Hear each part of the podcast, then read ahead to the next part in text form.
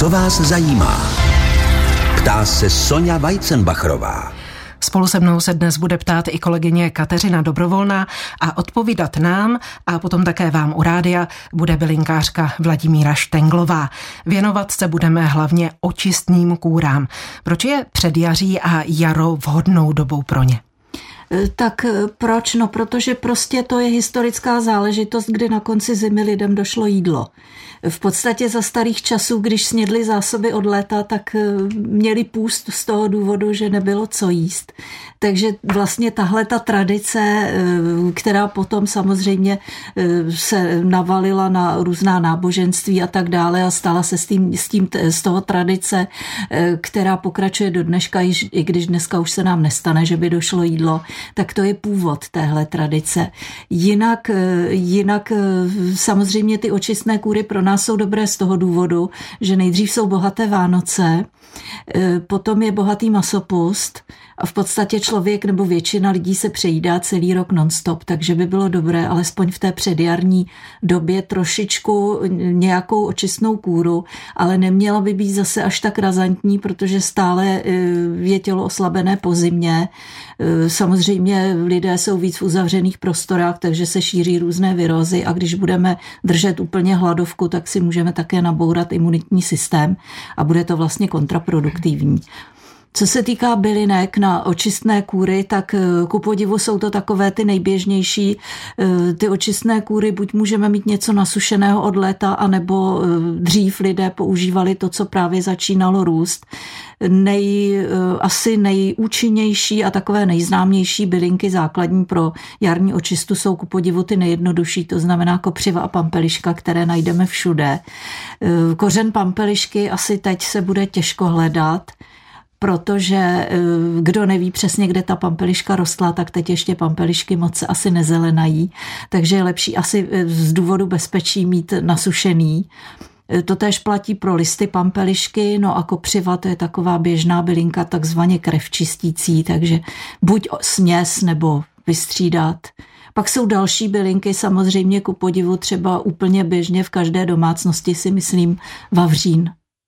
A tím sušením, protože jste říkala, že můžeme využít jak sušené, tak čerstvé bylinky, mění se nějak účinky bylin, že by ztratily třeba nějaké důležité látky? No určitě. Záleží, jaká je to bylinka. Některé bylinky v sušeném stavu vlastně jsou prakticky stejně účinné jako v čerstvém.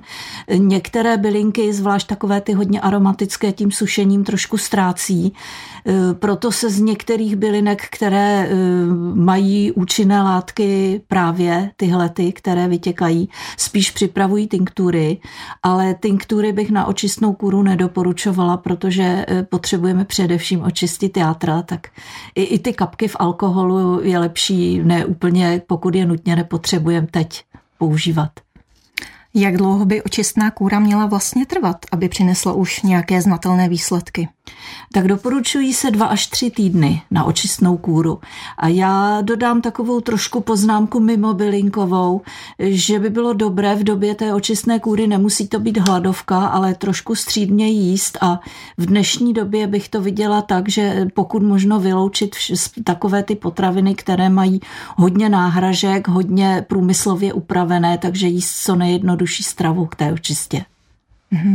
Stačí jedna očistná kůra, nebo bychom si ji měli po nějaké době, po nějaké přestávce znovu zopakovat? Tak jsou bylinkáři, kteří doporučují 4 očistné kůry do roka, to znamená jarní, letní, podzimní a zimní. Myslím si, že záleží na tom, jakým způsobem člověk žije.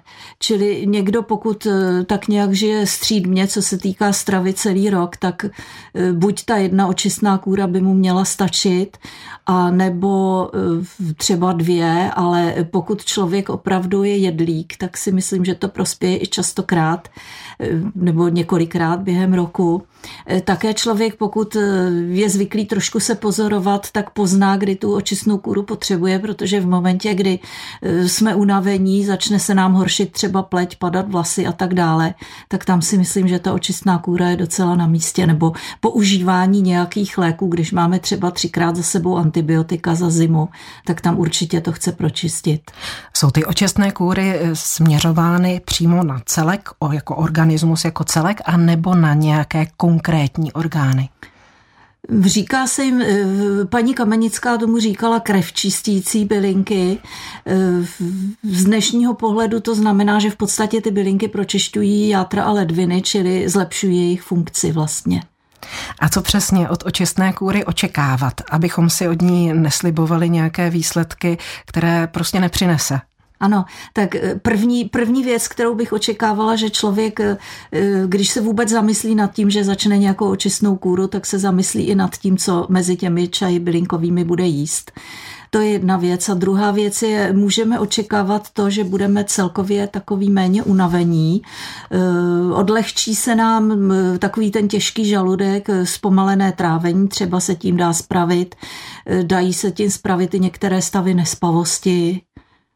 Takové ty, jak se říká, nervy na pochodu může upravit očistná kůra. Připravovat si budeme vždycky nálev, klasický čaj tedy?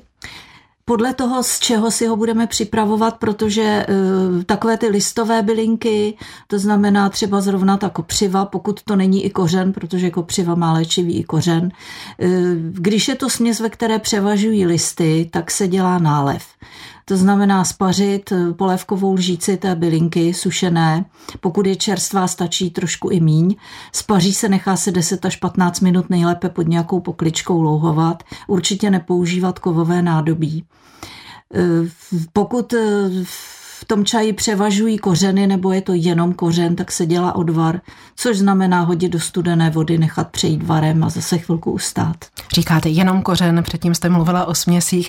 Radíte spíš vybrat si jednu tu bylinu a té se nějakou dobu držet, a nebo si máme namíchat směs několika bylinek? To asi záleží na chuti, na vůbec jako na tom, do čeho se chceme vrhnout. V takovém tom nejjednodušším případě samozřejmě je jednoduchá cesta jednu bylinu si buď pořídit, nebo mám doma kopřivu, nebo mám doma tohle od loňska a použít tu jednu bylinu, a ty směsi zase mívají takové trošku širší použití a i bývají chuťově, bych řekla, některé přijatelnější. Co když se budu chtít tělesně, možná i duševně, očistit třeba na podzim? Půjdu na to úplně stejně jako na jaře? Nebo jsou v jiném ročním období zapotřebí zase jiné postupy, jiné byliny? Tak já tady můžu citovat nějaké čaje podle pana Grešíka, které jsou určeny právě pro určitá roční období. Jinak z obecného pohledu vlastně je to jedno s tím rozdílem, že třeba na podzim máme větší šanci mít ty bylinky čerstvé. Zase na jaře budeme mít bezový květ, který, i když to už je pokročilejší jaro, až vykvete, ale dají se používat i listy černého bezu, ty zase budeme mít samozřejmě spíš na jaře než na podzim. A jsou očistné bylinné kůry vhodné pro každého, a nebo byste někomu je nedoporučila, neměl by se do toho pouštět? Tak určitě pro každého vhodné nejsou, protože pokud je člověk nějaký výrazně oslabený nebo výrazně pokročilého věku a ví, že opravdu nepotřebuje vyloženě třeba po nějakých lécích pročistit, tak tam bych to nedoporučovala. Samozřejmě děti to vůbec ne. A doporučovala bych také pozornost věnovat tomu, že člověk, který bere léky, jakékoliv, dlouhodobě trvalé, tak by měl důkladně se zamyslet nad tím, jestli, nebo prodiskutovat třeba v lékárně nebo u lékaře, jestli k těm jeho lékům jsou bylinky vhodné, protože je spousta bylin, které se nedají s některými nebo se všemi léky kombinovat. Co vás zajímá? Dnes o léčivých bylinách a jejich využití na přelomu zimy a jara s bylinkářkou Vladimírou Štenglovou. Tak a napsala nám posluchačka: jsem alergická na pil. Mohl by u mě čaj z bylinek vyvolat alergickou reakci? Mohl. Záleží na tom, je třeba opravdu pečlivě vyzkoušet. Já bych asi začala takovým protialergickým čajem, to znamená kopřiva nátržník.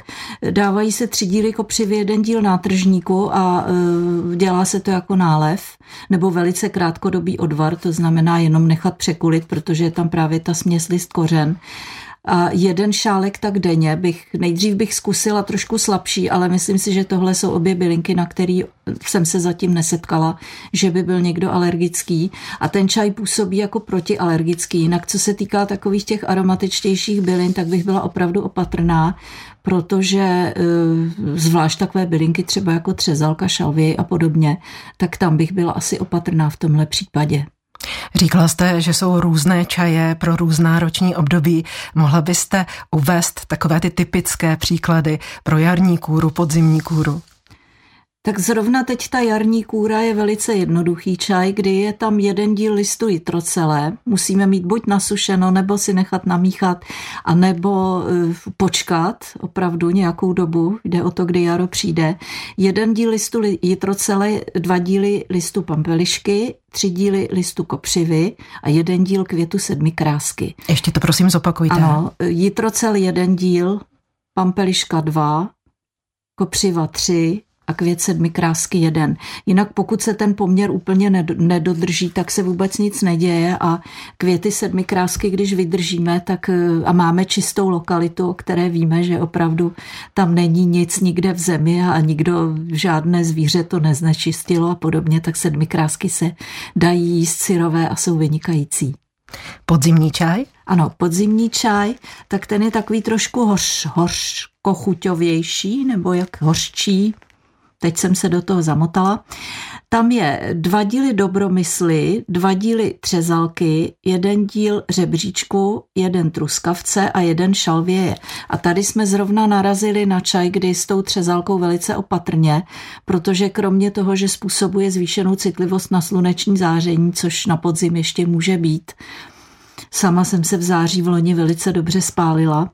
Tak také má tu špatnou vlastnost z hlediska dnešního člověka, že se opravdu nesmí kombinovat s žádnými léky.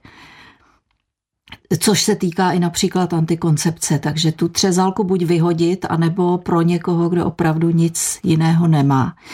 Ještě jednou to řeknu, nať dobromysli 2 díly, třezalka taky 2 díly, řebříček 1, truskavec 1 a šalvě 1. Dál tu máme dotaz, kolik bylin do směsi? No, toť otázka, protože na jednu stranu myslím, že to byl Paracelsus, nebo kdo říkal, že 5. už je ďáblova.